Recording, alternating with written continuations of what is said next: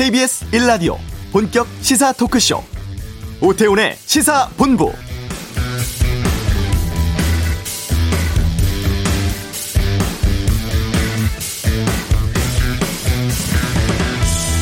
7월부터 새로운 사회적 거리두기 개편 시행됐죠. 지금보다 사람 간 접촉이 늘어날 것으로 보이고 그럴수록 높은 수준의 자율적인 예방 활동이 필요한 때입니다. 우리가 백신 접종 속도를 내곤 있습니다만 최근 전파력이 강한 변이 바이러스 때문에 방역 고비를 쉽게 늦추기가 힘든 상황이 됐습니다. 인도에서 처음 확인된 델타 변이 바이러스가 세계 여러 나라로 확산하고 있다고 하죠. 접종률이 높았던 영국, 미국, 이스라엘 등에서도 재확산 늘고 있어 마스크를 다시 쓴다거나 국경 관리하고 봉쇄 조치 연장하는 등 방역 강화에 힘쓰고 있습니다. 이 델타 변이로 올 하반기 방역이 또다시 고비를 맞을 수 있다 이런 우려도 좀 나오고 있는 상황인데요. 오태훈의 시사본부 잠시 후 그냥 갈 수 없잖아 코너에서 해외에서 확산하고 있는 델타 변이 상황 짚어보도록 하겠습니다. 국가권익위가 비교섭 다섯 개 정당 의원들에 대한 부동산 거래 전수조사에 착수했습니다. 정의당 심상정 의원 통해서 최근의 정치 이슈 포함해 말씀 나누도록 하겠습니다. 수요일 아는 경찰 새우튀김 환불 관련 사망 사건 또 쿠팡 물류센터 화재 경찰 수사 등에 대해서 살펴보는 시간 준비하겠고요. 윤석열 전 총장 관련 엑스파일 논란이 커지고 있습니다. 김성환의 뉴스 소다에서 현재까지의 상황 좀 정리해 드리도록 하겠습니다. KBS 라디오 오태훈의 시사본부 지금 시작합니다.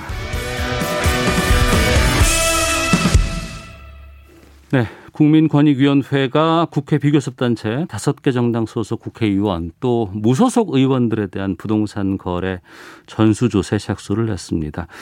국민의힘은 개인정보 동의가 다 완료되지 않아서 아직 착수하지 않았다고 하는데요. 아, 오늘 이슈에서 정의당 심상정 의원과 함께 이 문제 포함해서 여러 정치 현안들에 대해서 좀 짚어보는 시간 갖도록 하겠습니다. 나와 주셨습니다. 안녕하십니까? 네, 안녕하세요. 예. 오랜만에 뵙습니다. 한 1, 1년 넘은 것 같습니다. 그러시죠. 먼저 이 이야기부터 좀 나눠볼까 하는데 최근에 뭐 SNS 등을 통해서 이번 쿠팡 물류센터 화재 사고에 대한 글들을 계속 남기시는 걸 봤습니다. 먼저 이번 사고 어떻게 보셨어요? 음, 이번 사고도 뭐 오작동 난다고 해서 스프링클러 네네. 꺼놓고 어. 또 휴대, 휴대폰 그 작업자들의 휴대폰 반입도 금지해서 네. 신고도 못 하겠다는 거 아니겠어요? 음. 오작동이 나면은 고쳐놔야지 그렇죠. 그걸 네. 꺼놓는다는 게 말이 됩니까? 네. 쿠팡에서 어, 이런 안전사고가 어제 오늘 일이 아니거든요. 음. 어, 작년 3월 달에 그 코로나19 집단 감염도 있었고 이른바 로켓 배송으로 과로사가 연이어 이어지고 있어요. 네. 이번에 에, 참사로 돌아가신 분까지 지난 1년 동안 10명, 10분이 돌아가셨거든요. 네. 그러니까 어, 쿠팡을 혁신기업이라고 하는데 음. 에, 뭐 인권 노동에 있어서는 아주 전근대적인 기업이죠. 네. 어, 그 이제 쿠팡이 뭐 시가총액 100조 달성해서 뉴욕 증시에도 상장하고 어, 또 무슨 뭐, 어, 값어치로는 삼성전자 다음이다 이렇게 이야기하는데 네. 그것이 에, 노동 착취하고 음. 또 사람 목숨 갈아 넣어서 쌓아올린 금자탑이라면 네. 어, 이런 혁신 기업이 이 대한민국 미래에 음. 도움이 되겠나. 네. 어, 국민들이 지금 굉장히 분노하고 있는 것 같아요. 예. 저는 어, 정치권에서 어, 이 쿠팡뿐만 아니라 카카오나 또 어, 뭐, 네이버나 어. 이런 어, 노동인권 그런 플랫폼 기업들, 음. 이런 기업들이 사람 중심 윤리 기업으로 거듭날 수 있도록 네. 국회에서도 메스를 가야 된다 이렇게 생각합니다. 어.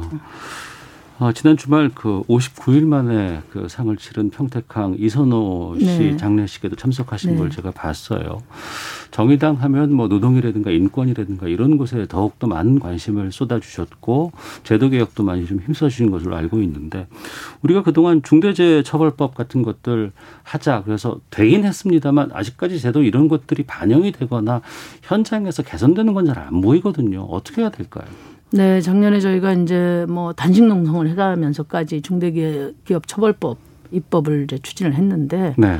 어, 이 중대 사람 어, 이윤보다 사람 목숨이 우선이다. 네. 이게 무슨 좌파가 있고 우파가 있고 진보 보수가 있습니까? 음. 대한민국이 민주공화국이라면 가장 기본적인 가치이고 가장 기본법 아니겠습니까? 네. 근데 그럼에도 불구하고 결국은 재계 입김에 따라서 핵심 조항은 다 녹아내렸거든요. 음. 어, 그래서 저는 이 참사가 계속 끊이지 않는 것이다. 네. 대표적으로 이제 이번에 광주 참사 같은 경우에는 이제 그 돌아가신 분들이 현장의 노동자가 아니라고 중대 재해가 아니라는 겁니다. 네. 또그 건물이 공공 이용 시설이 아니기 때문에 시민 재해도 아니라는 거예요. 음. 아홉 분이나 돌아가셨는데 네.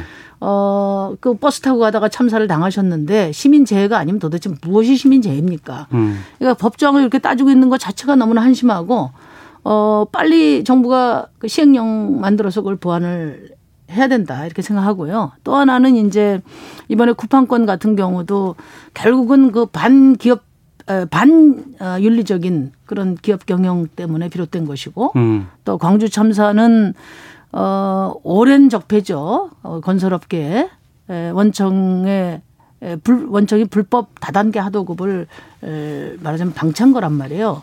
그렇기 때문에 현대산업개발의 정몽구 회장이라든지 또 쿠팡의 김범석 회장 이런 분들에게 책임을 물을 수 없다면 중대재해기업처벌법이 에, 의미가 없어요. 네. 왜냐하면 그 동안에도 어 계속 어 이 중대재해기업 아니 중대재해가 이어진 이유가 뭐냐면은 음. 결국은 힘없는 하도급 업체의 책임 다 물고 네. 또 대기업들은 이제 안전관리자 따로 둬서 거기다 책임 물리고 음. 어 대기업 CEO들에게 책임을 묻고 엄정하게 구속시키고 해보세요. 안전 조치하는데 돈 아끼겠습니까? 네. 가장 우선적으로 그것부터 관리할 음. 거예요. 음. 저는 다 아는 이런 정답을 두고 네. 지난번 법 개정할 때도 여당이든 그러니까 더불어민주당 국민의힘이 다 담합해서 최고 경영자 책임 묻는 걸 빼버린 데 대해서 음. 지금도 원통합니다 정말. 어. 네. 그런 역할에서 정의당이 그동안은 상당한 역할을 해 주셨던 것으로 알고 있는데. 근데 뭐 여섯 석밖에 안 되니까. 아, 좀 부족해서. 안타깝니다. 아, 안타깝습니다. 아, 네. 알겠습니다. 지금 상임위 국토위 맡고 계시잖아요. 네, 네. 여러 가지 부동산이라든가 뭐 이런 것들 좀 여쭤보도록 하겠습니다.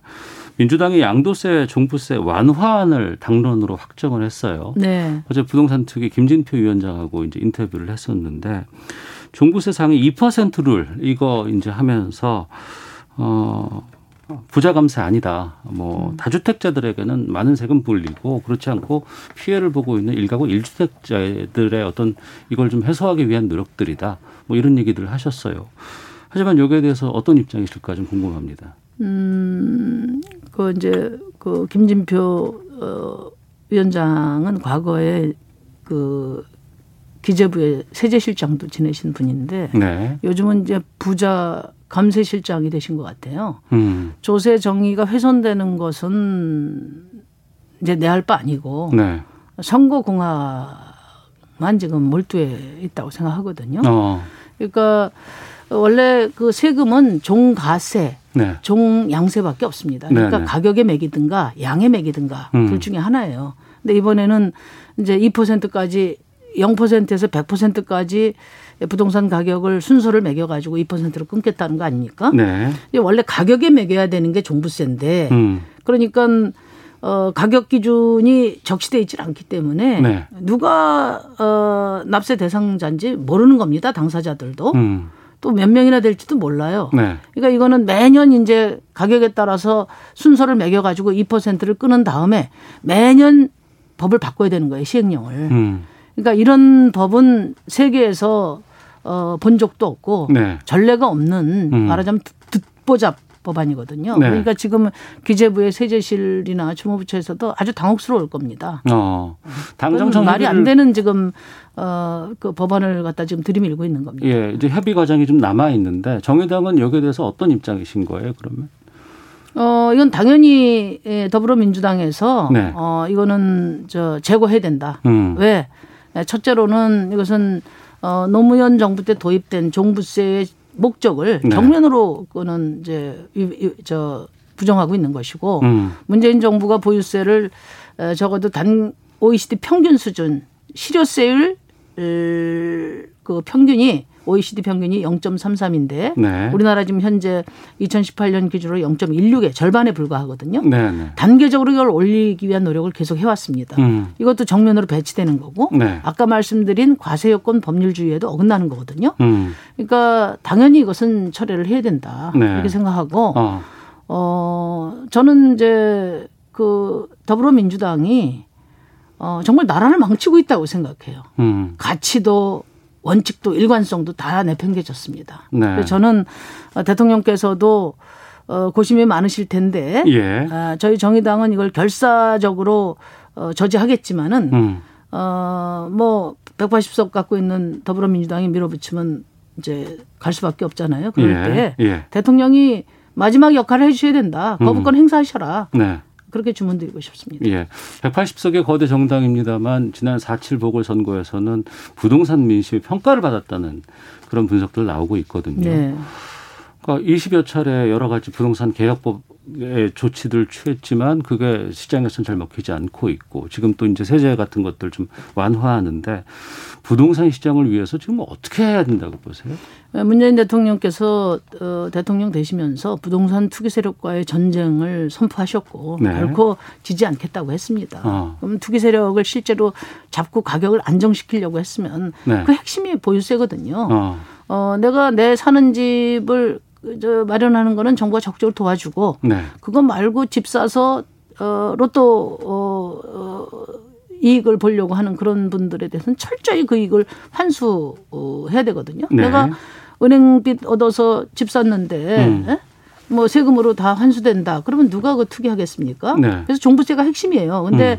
문재인 정부 들어서서 그래서 어 다들 지금 어그 긴장된 눈으로 쳐다봤는데 처음에 종부세 2018년에 도입한 거는 하나만한 종부세 였고 네. 그래서 집값이 폭등하니까 작년에 어쩔 수 없이 이제 종부세 강화를 한 거거든요. 음. 근데 이제 이것은 또 뒷걸음질 치면서 이 스물여섯 번째 에, 부동산 정책인데 만약에 이게 채택이 된다면 네. 이것은 단지 스물여섯 번째 정책을 하나 추가한 게 아니라 음. 문재인 정부 부동산 정책의 최종적인 실패를 선언하는 것이다. 네. 투기 세력의 굴복을 음. 선언하는 것이다. 저는 그렇게 봅니다. 알겠습니다. 그래서 뭐 어떤 계산이신지 모르겠지만은 음. 이 부동산 부자 감세를 그대로 강행한다면은 어, 이것 때문에 더 혹독한 심판을 내년 대선에서 받으실 거다. 이렇게 말씀드릴 수 있어요. 네.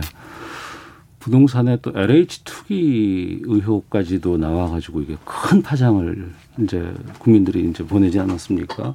그리고 나서 이제 민주당이 의원총회 통해서 권익위 전수를 요청을 했고 네. 12명의 의혹 의원들이 나왔어요. 그리고 어제 윤미향 양이원영 의원을 어 이제 비례대표에서 이제 어, 출당 조치를 했습니다. 민주당의 이런 그 12명에 의해된 출당 조치는 어, 또 어떻게 판단하시는지? 그 제가 지난번에 한번 말씀드렸어요. 네. 어 이제 에, 그동안에 지도부가 공언한 대로 음. 약속대로 출당 조치를 한 것에 대해서 송영길 대표 잘하셨다 어. 이렇게 말씀드렸고요. 근데 예. 이제 중요한 것은 그 두 분의 뭐 혐의에 대해서는 제가 구체적으로 살펴보지 않아서 예. 예. 말씀드리기는 어렵고 이제 대체로 이제 이런 부패나 비리에 연루되면은 음. 어, 각 당이 할 수 있는 게 이제 상투적으로 하는 게 출당입니다. 네. 그거는 이제 뒤집어서 생각하면 국민의 입장에서 보면 국회의원직은 유지해 주는 거거든요. 어. 이제 그렇기 때문에 당에서 할 수 있는 일은 거기까지라 하더라도 음. 어, 국회가 국민의 대표기관으로서 어, 윤리 기준을 국민의 눈높이에 맞게 예, 확립하는 노력이 필요하다. 국회 차원의 노력이. 네. 그래서 어, 이제 제도적으로는 어, 그 국회와 독립적인 윤리심판원 같은 기구를 두어서요. 네네. 그러니까 그 절반 이상을 어. 민간 외부인으로 구성해가지고. 권익이 아니더라도 그렇죠. 아예 국회네. 예, 예. 예. 국회의 윤리심판원을 빨리 설립해서 음. 어, 엄정한 어, 잣대로 어, 도덕적 윤리적 기준을 세워나가야 된다 이런 거고요.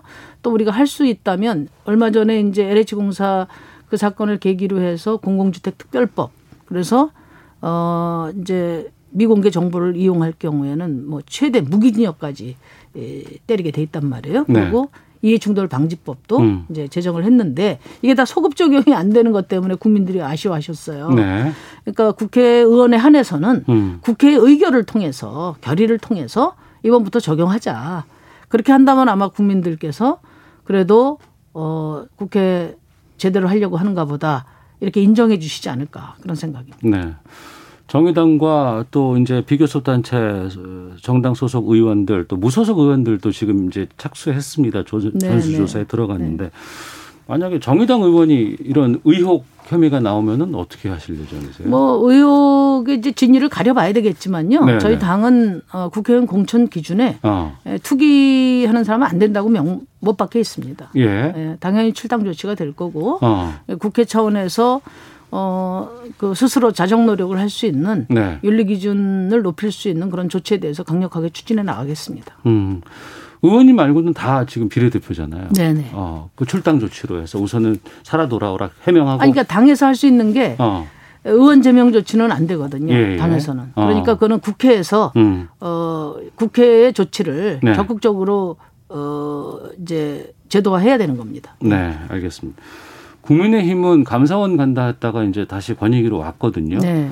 근데 이제 그 어떤 정보동의서가 아직 다 도착을 안 했다고 해요. 그 착수가 좀 늦어지는 것 같은데 이건 어떻게 보고 계세요? 네, 이제 국민의힘은 꼼수 이제 그만 부려야 됩니다. 어. 국민의힘이 부동산 투기 원조당이라는 거는 우리 국민들 다 알고 있거든요. 네네. 네. 지금 이제 이준석 대표 체제 들어서면서 어. 어, 뭐, 혁신으로 이렇게 다 색칠이 된다고 생각하면 큰 오산이다. 네. 아, 특히 이 전수조사 문제에 대해서는 음. 오히려 더 네. 한치의 어. 에, 그, 이 가리, 저, 이 눈속임도 없이 예, 예. 국민 앞에 당당히 검증받아야 된다. 어. 그런 말씀 드립니다. 알겠습니다. 오랜만에 나오셔서 그런지 응원 문자가 좀 많이 와요. 실하나 공부님, 정의로운 심의원님 응원합니다. 사고구구님, 의원님 언제나 응원합니다. 김영성님, 중심이 잡히네. 역시 정의당은 심상정 의원입니다. 노동, 실질, 민생을 이슈로 해야 빛이 납니다. 정의당은 이런 문자 주셨고. 4588님은 다섯 석 탓하지 말고 정말 정의당이 돼야죠. 노동법이 중하면 힘이 있어야 합니다. 협조할 곳에 협조하셨어야죠. 개탄스럽습니다라는 네. 질책도 좀 주고 계시는데 3월 9일이면 대선이잖아요. 네. 지금 뭐 거대 정당들은 난립니다. 지금 상황에서. 그렇습니다. 예. 정의당은 어떻습니까? 정의당도 지금 이제 대선 기획단 꾸려서 예, 예. 이제 추진을 이제 대선 계획을 지금 짜고 있습니다. 어. 그렇게 짧게 말씀하시면. 아, 그러니까 이제 지금 이제 대선과 관련해서 예. 이제 보수에서는 세대 교체를 앞세우고 음. 있는데 에, 지금 정치에서 가장 중요한 것은 저는 가치 혁신이라고 봅니다. 가치 혁신. 네, 지금 우리 예. 정치권이 머리를 맞대야 될 거는 음. 불평등과 기획이 극복이거든요. 네네. 네. 지금 이런 상태로 불평등이 방치되면 저는 어, 대한민국 사회 붕괴된다고 생각합니다. 어. 근본적인 대안이 나와야 돼요. 네. 그리고 지금은 기후 위기라는 말도 안 씁니다. 기후 비상 사태라고 하거든요. 네. 어, 이 기후 비상 사태에 비상하게 정말 대응하지 않으면 음. 인류가 사라질지도 모르지 않습니까? 네네. 네. 그래서 저는 내년 대선 우리 당 정의당은 어. 가치 혁신이 가장 중요하다고 보고 예. 어, 기후위기 극복과 불평등을 비롯한 어. 과, 어, 이 전환기적인 에, 과제를 정치 복판에 놓는 네. 치열한 어, 투쟁 으로 생각하고 있습니다. 그러니까 그런 그, 자세로 임하고 있습니다. 그 부분인데 세대 교체라든가 가치 혁신 이렇게 생각을 하면 또 이번에 그 이제 이준석 네. 대표가 이제 당선이 되는 거 선출되는 거 보면서 세대 교체하면은 이제는 정의당의 역할이 상당히 중요했었고 특히 네. 이제 20, 30대 젊은 이들이 정의당에 거는 기대가 많았었거든요. 네. 근데 최근에 이런 전반적인 이 사회의 흐름이라든가 이런 움직임이 정작 정의당에는 잘 그게 투영되지 않는 것이 아니냐라는 아쉬움도 좀 토로하시는 분들이 계시는데 어떤 말씀 주시겠습니까? 어, 세대 교체라기보다는 세대 연대인데요. 예, 예. 특히 청년 세대에게 마이크를 주고 네. 또 청년 세대의 그 미래를 열어가는 그런 숙제에 대해서는 정의당이 가장 앞서서 해왔습니다. 네. 청년 정의당 제일 먼저 만들었고요. 음. 또 저희 여섯 석밖에 안 되지만 그 중에 3분의 1을 청년 비례 할당을 통해서 네. 20, 30대 의원들을 만들어냈고요. 음. 또 청년 기초 자산제 제가 대선 때 제일 먼저 제안했는데 이번에 재보선 선거 때 보니까 모든 정당이 다 그것을 어. 수용해서 했더라고요. 예, 예. 또 국저 장병들 월급 인상 음. 저희가 법으로 최초로 제안해서 지금 어, 상당 부분 나아지고 있고 아직 멀었지만 네네. 네. 또 남성들에게 그이 이, 그, 이 말하자면 의무화돼 있는 음. 병영 병역 문제도 네. 한국형 문제로 빨리 바꿔야 된다. 음. 그것도 정의당이 적극적으로 추진하고 있습니다. 저희는 네. 어, 우리 청년들의 미래를 열기 위해서 가장 앞장서서 실천해 왔고 음. 또 지금 세대 교체의 훈풍을 네. 돌풍은 이준석 씨가 했지만 네. 그 훈풍은 우리가 만들어 왔고 또 음. 앞으로도 그 시스템을 네. 그 구조를 근본적으로 바꿔서 청년들이 스스로 자신의 미래를 기획할 수 있는 음. 이 정치 안에서 네. 이것을 만들어 가려고 합니다. 아, 대선 경험이 있으시지 않습니까? 네. 어, 그 경험을 바탕으로 한 번 더 나오실 의향이 있으신지요?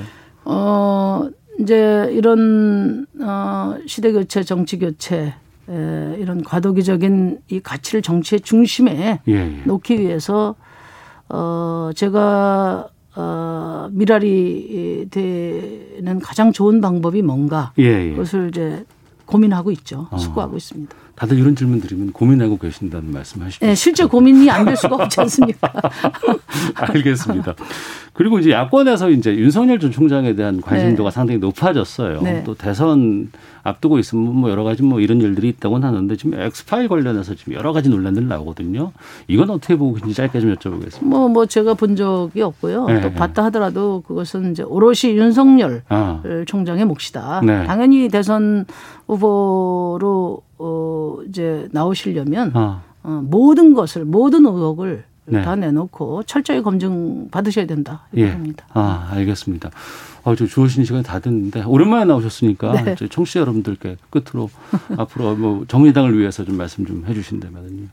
정의당이 나름 열심히 하고 있는데 네. 워낙에 마이크가 작다 보니까 어. 국민들에게 효과적으로 전달이 안 될 수 있다고 생각합니다. 예. 그러나 어, 저희는 불평등 해소와 기후위기 극복을 위해서 어, 정의당에 하여튼 모든 것을 바쳐서 어, 시대 개최 가교 역할을 하겠다 그런 어. 각오로 임하고 있습니다. 하여튼 많이 응원해 주시고 예. 또 정의당이 이 정치에서 더 힘을 갖는 것이 어. 예, 우리 국민들의 삶과 또 우리 사회 미래를 위해서 어, 분명히 예, 더 기여할 거다 하는 네. 그런 믿음을 드리기 위해서 앞으로 더 애쓰겠습니다. 알겠습니다. 자, 여기까지 말씀 듣겠습니다. 지금까지 정의당의 심상정 의원과 함께했습니다. 오늘 말씀 고맙습니다. 네, 감사합니다. 예, 이 시각 교통 상황 살펴보고 돌아오겠습니다. 교통정보센터의 이승미 리포터입니다. 네, 이 시각 교통 상황입니다. 남북권 고속도로 지금 빗길이라 사고가 자주 발생하고 있습니다. 통영 대전 고속도로 대전 방향으로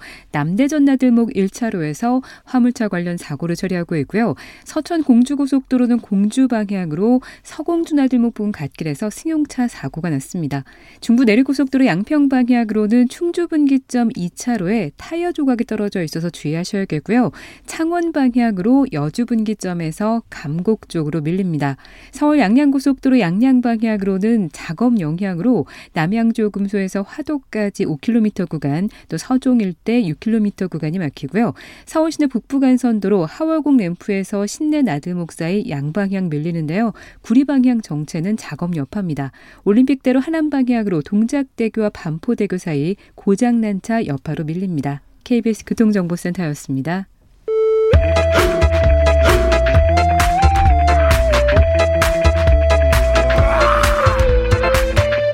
오태우래 시사 본부. 네, 그냥 지나칠 수 없는 이슈를 다뤄보는 시간입니다. 그냥 갈 수 없잖아.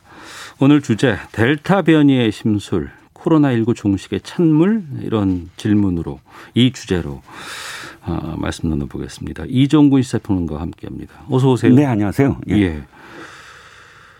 변이 바이러스가 있다는 얘기는 좀 들었었는데 네네, 그렇죠. 지금 이 상황이 좀 심각한 것 같아서 해외에서 지금 이게 확산이 먼저 시작이 됐기 때문에 이 좀 내용을 좀 살펴볼까 합니다. 네네. 세계 보건 기구가 델타 변이에 관련한 경고를 내렸다고 하는데요. 네, 그렇습니다. 이 델타 변이와 관련해서 네. WHO가 계속 경고를 했어요. 음. 원래 지난 5월 10일 날 델타 변이를 이제 우려 변이로 이제 지정을 했거든요. 네. 우려 변이라는 건 이제 관심 변이에서 한 단계 더 높은 거예요. 아, 단계가 높아지는 어, 그렇죠. 거군요. 감염력이 네. 더 높거나 더 치명적일 때 이렇게 음. 관심 변이에서 우려 변이로 이렇게 상향되는 것인데 네. 지금까지 우려 변이는 네 번째예요. 어. 그러니까 알파, 베타, 감마 뭐 해서 네. 이번에 델타까지 알파까지 온 거고요. 알파, 베타, 감마, 음. 델타. 음. 근데 어 WHO가 어저께예요. 어저께 굉장히 높은 수준의 경고를 했어요. 네. 이 델타 바이러스가 지배 바이러스가 될 것 같다.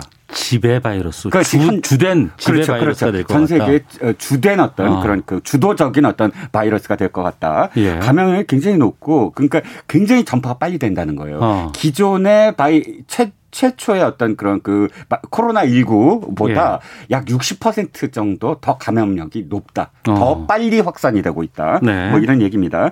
이 델타 변이가 원래는 이제 인도에서 급증을 해서 많은 사망자를 낳았어요. 올해 초에 인도에서 엄청나게 사망자가 아, 나왔잖아요. 네, 모두 많이 나왔죠. 그게 이제 델타 바이러스, 델타 변이로 이제 어. 명명이 됐는데 네. 이제 이게 유럽으로 갔어요. 그래서 어. 영국이 어마어마하게 지금 많이 확산이 되고 있는 상황입니다. 예.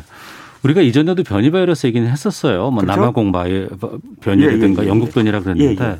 이건 왜 인도 변이 이렇게 안 하고 델타 변이라고 하는 거예요? 아, 5, 월 31일 최근이에요. 5월 31일부터 WHO가 이름을 이렇게 바꿔야 된다라고 그러니까 지역명 넣으면 안 된다. 어, 발표를 했어요. 어. 그러니까 이 바이러스 변이가 감지된 장소에 따라 그것을 부르는데 이게 낙인을 찍거나 차비를 차별을 어, 유발할 수 있어서 네. 국가명이나 장소명 대신 그리스 문자를 활용한 새로운 명칭을 했으면 좋겠다라고 음. 발표를 했습니다. 네. 그래서 이제 영국에서 시작된 변이를 알파, 아. 남아공을 어, 베타, 네. 브라질을 감마, 음. 그다음에 인도에서 이번에 발견된 걸 델타라고 이제 명명을 했습니다. 이 네 가지의 어떤 저 이 저 우려 변이 말고 관심 변이가 지금 여섯 종인데 그 네. 여섯 종도 다 지금 그리스 문자로 이름이 명명이 돼 있는 상태입니다. 음. 지금 세계적으로 이 델타 변이 같은 경우에는 네. 어떤 상황인 거예요? 아, 이게 조금 심각해요. 그래서 WHO가 좀 경고를 한 것 같은데, 어, 지난주까지 80개국에서 발견이 됐는데 네. 이번 주 10개국이 늘어나서 92개국으로 확산됐고요. 음. 어, 지금 어, 유럽으로 유럽이 지금 굉장히 많이 지금 번지고 있는 상황입니다. 어, 유럽에 이어서 이제 미국이나 어, 뭐 미국도 이제 어, 전이가 되고 있는데 어, 미국 상황은 약 한 10% 정도 전체에서 10% 정도라고는 하지만 네. 그럼에도 불구하고 미국도 굉장히 이, 이 지금 확진자 수가 또 늘어나고 있어서 그러니까 10%라고 한다는 건 확진자 가운데 10%가 예, 예, 그렇죠. 델타 바이러스. 예, 바이러스라고 아. 지금 판단하고 있는데 네. 그러나 그건 파우치 소장에 의하면 점점 더 늘어나고 있다라고 음. 지금 얘기하고 있고요. 영국 같은 경우 어 지금 델타 변이가 알파 변 알파 변이니까 알파 변이가 원래 자기네에서 시작된 거잖아요. 네. 알파 변이를 넘어서서 지금 확산되고 있어서 음. 어 우리처럼 거리두기 완화를 원래 하려고 했는데 네. 4주 연기했어요. 어. 심각한 상태다라고 판단한 거죠. 네. 우리도 지금 어제까지 300명대였다가 오늘 600명 넘게 아, 나왔거든요. 아, 그렇습니다. 예. 거기다가 대전에서도 이제 50명 이상이 갑자기 확진자가 아, 예, 나왔는데 예, 예, 그건 알파 변이라고 오늘 아침에 네네. 판정이 나왔다고는 하는데 네. 또 영국도 지금 보면은 영국은 백신 접종률이 상당히 높고 네. 그동안 많이 관리가 잘 되어 왔던 것으로 알고 있는데 네. 다시 뭐 방역 관리 강화하고 거리두기 더 하고 예. 봉쇄한다는 것 이거는 그만큼 심각한다는 뜻이고 그렇죠. 다른 유럽 나라들도 그럼 비상이겠네요. 어, 그렇습니다. 유럽도 다시 빗장을 걸고 있다. 이게 이제 외신의 제목인데요. 네. 어, 영국 같은 경우 좀 조금 심각하더라고요. 20일 기준으로 신규 확진자 수가 1,321명인데 사흘 연속 만 명이 나온 거예요. 어, 그러면 이건 저 백신 맞기 전하고 비슷해진 상황 아닌가요? 어, 그렇죠. 쪽, 어, 네. 수치가 점점 어, 유사해지고 있다는 거죠. 그러니까 어. 영국이 되게 심각하게 지금 바라보고 있는데 네. 이달 초만 해도 3천 명대였어요. 신규 확진자가. 아, 6월 초만 해도 그렇죠. 근데 2주 만에 이렇게 급증을 했는데 네. 에, 신규 확진자가 다 델타예요. 거의 90%래요. 어. 어. 그러니까 알파 변이였다가 지금 다 델타로 바뀌고 있고 네. 그러니까 지금 유럽 국가가 빗장을 거는 건 영국발 비행기예요. 거의 음. 벨기에도 어, 영국 영국발 여행객의 입국을 지금 어, 금지했고 어 프랑 아, 독일도 마찬가지고요. 프랑스가 이제 굉장히 조금 어 완화를 많이 했었어요. 네. 그러니까 뭐 이 음성 확인서만 뭐 있으면 뭐, 뭐 입국 어느 나라든 입국 가능하다 뭐 이런 정도였던 수준이었는데 음. 지금 뭐 백신 접종에다가 음성 확인서 다 제출을 해야 입국을 허용하기로 했고 프랑스 그러니까 프랑스 르동에서 왜 폭동 일어났잖아요. 왜 그 축제 벌이는데 그걸 해산시키려고 아까 불법 파티를 벌렸다가 네. 어, 그것도 사실 이 델타 어, 이 변이에 대한 정부가 지금 어 이거 확산되고 있다라고 해서 어 더 강력하게 좀 나가. 하고 있는 거고요. 어, 이스라엘. 아시죠? 네. 전 세계적으로 가장 많이 지금 백신을 맞았잖아요. 그리고 네. 가장 많이 풀어줬어요. 음. 그 어떤 거리두기 이런 단계를. 근데 이제 다시 일부 학교에서 마스크를 먼저 쓰기 쓰, 쓰도록 조치를 내리고 지금 신임 총리가 음. 아, 지금 심각하다라고 지금 발표를 한 상황이에요. 바로 이 델타 변이 때문에. 네. 코로나19에서 가장 그래도 좀 자유롭게 활동하고 있는 나라 중에 하나가 또 이제 중국이 있는데 중국은 어떻습니까? 현재 중국이 언젠가 한번 저는 또 이 코너에서 말씀을 드리려고 하는 게 7월 1일이 창 공산당 창당 100주년이거든요. 네. 이것 때문에 중국 정부가 엄청나게 이 분위기를 띄우고 있어요. 음. 그리고 코로나19와 관련해서는 어우 너무 심하게 자화자찬을 지금 하는 전 세계적으로 막 이렇게 홍보를 하는데 네. 뭐 코로나19 대응을 돕기 위해서 중국 공산당이 세계에서 가장 먼저 당 차원의 채널을 동원해서 전 세계 정당에 중국의 방역 경험을 어, 공유했다. 그래서 음. 코로나19 대응에 세계 각국의 대응에 중국의 지혜가 도움이 되고 본보기가 됐다. 뭐 이렇게 네. 좀 자평을 했습니다. 문제는 어, 이 100주년 기념 때문에 이렇게 자평을 했지만 내심으로는 델타 바이러스 때문에 굉장히 고심하고 있다라는 어, 소식이에요. 어. 중국도 역시 마찬가지인데 중국은 이번에 광저우가 지금 델타가 뚫렸어요. 어. 광저우 특히 광저우인데 광저우 뭐 선전 어, 포시안, 둥관 이런 사기 지역에서 신규 확진자가 모두 델타 바이러스로 지금 밝혀지고 있고요. 네. 어, 델타 바이러스 바이러스 중증률이 그러니까 중증 진화율, 그러니까 음. 경증에서 중증으로 진화하는 율이 어 다섯 배에 달한대요. 네. 델타 바이 델타 변이 가 그래서 어 지금 어이 이 하나의 어떤 예를 들면 선전시 공항에서 네. 어그 공항 안에서 일하는 남자 종업원이 어 지금 확진자가 됐는데 델타 변이로 밝혀지면서 공항을 완전히 폐쇄하고 그 둘레에 모든 상점들을 전부 문을 닫게 했어요. 음. 그만큼 델타 변이가 아, 지금 공포스럽다라고 중국 당국도 내심 어, 여기고 있다는 반증이겠죠. 네. 미국에서는 델타 변이로 나라가 두동강이 될 상황이다 이런 거 말씀하신다고 하는데 왜 두동강이 나요? 예, 이 표현은 미국 언론들이 지금 표현한 거예요. 두동강 나고 있다. 이게 예. 무슨 뜻이냐면 뭐 중서부 지역의 주에 그 델타 변이 감염자 비중이 굉장히 늘어났어요. 23.5%로 중서부 어, 예, 미국에서 가장 높은 것으로 나타났는데 어. 이 중서부 지역이 어떤 곳이냐면 주로 공화당 지지자들이거든요. 어. 그 민주당 지지자들이 있는 주들은 네. 어, 좀 적어요. 델타 변이의 그 접종 그러니까 확진자가 이게 무슨 뜻이냐면 민주당 지지자들은 트럼프 백... 지지자들은 백신 잘 안 맞고 뭐 이런다는 얘기 많이 그렇죠. 들었거든요. 네. 그렇죠. 네. 그런 거의 비슷한 거예요. 어. 공화당 지지자들이 백신에 대해서 훨씬 더 거리를 두고 잘 안 맞고 민주당 지지자들이 적극적으로 백신을 맞는 있는 그런 상태가 계속되다 보니까 네. 이것이 완전히 이 공화당 지지주는 음. 지금 델타 변이가 막 늘어나고 네. 민주당 지지주는 델타 변이가 그만큼 조금 상대적으로 늘어나지 않는 그래서 이게 어, 미국에서도 언론에서 아 이거 이러다가 이런 식으로 두동강 나는 게 아니냐라는 그런 제목을 달았다는 겁니다. 네. 이 세계보건기구에서 북한 관련한 보고서를 냈다고 하는데 이건 뭡니까? 네, 북한이 사실 바이러스를 어떻게 어, 대응하는지 우리는 잘 모르잖아요. 근데 네. 어쨌든 WHO가 이것과 관련해서 보고서를 냈어요. 최근에 어, 지난 4일에서 10일까지 733명이 코로나19 검사를 받았고 모두 음성 판정을 받았다. 그래서 지금까지 3만 348명이 검진을 받았다. 근데 음. 현재까지는 어쨌든 어, 확 진자가 없는 것으로 알, 알려졌다. 이게 네. 이제 WHO의 보고인데 네. 어쨌든 이 수치는 중요하긴 합니다만 그럼에도 불구하고 실질적으로 확진자가 없느냐 하는 건 WHO가 가서 직접적으로 검사한 게 아니기 때문에 음. 뭐그 어, 그것을 확실하게 믿을 수는 없지만 현재 그 어, 북한에서도 이렇게 검진을 계속 하고 있다라는 사실만큼 우리가 알 수가 있다는 겁니다. 네, 우리가 이제 백신 접종률 30% 정도 이제 맞고 있는 상황이고 네. 7월부터는 이제 거리두기 완화 이제 하 려는 네. 상황에서 지금 델타 변이 문제가 걱정인데 음. 우리는 어떻게 해야 될까요? 어, 현재는 지금 델타 변이가 외국 보다는 적은 편이에요. 예. 상대적으로 비교했을 때. 하지만 전문가들은 조금 우려는 하고 있습니다. 아, 우리도 델타 변이가 있긴 있어요. 어, 그럼요. 델타 변이와 관련돼서 네. 어, 현재 190명이 어, 델타 변이로 감염됐다라고 발표했어요. 음. 영국이나 뭐 상대가 안 되죠. 우리 적어요. 상대적으로 미국보다도 훨씬 적어요. 인구 대비로 하더라도 그런데 네. 그럼에도 불구하고 델타 변이의 확산세가 너무 지금 좀 심각하다라는 음. 수준이기 때문에 전문가들은 이렇게 얘기를 해요. 어쨌든 너무 걱정할 필요는 없다. 이게 백신 1차 접종도 조금 위험한데 네. 백신은 2차 전적까지 맞은 상태에서는 크게 우려하지 않아도 된다. 델타 변이를. 음. 어, 그렇, 그렇기 때문에 거리두기를 좀 더 강화, 아직은 강화하고 그다음에 네. 어, 2차 접종까지 백신 접종률 계속 높이면 어, 델타 변이를 그렇게 걱정할 필요가 없다는 게 전문가들 얘기인데 그런데 7월 1일 걱정은 많이들 하시더라고요. 지금 음. 외국 같은 경우에 이 긴장이 지금 막고 있기 때문에 우리만 지금 거리두기를 완화하는 게 아니냐. 그래서 추세를 좀 더 지켜봐야 되는 게 아니냐. 전문가들이 조심스럽게 이렇게 지금 어, 얘기하고 있습니다. 알겠습니다. 여기까지 말씀 나눴습니다. 이종구 시사평론가 함께했습니다. 고맙습니다. 감사합니다. 잠시 후 2부 아는 경찰 준비되어 있고요. 이어지는 뉴스 쏘다 윤석열 전 총장 엑스파일 논란 정리해 보겠습니다. 2부로 가겠습니다.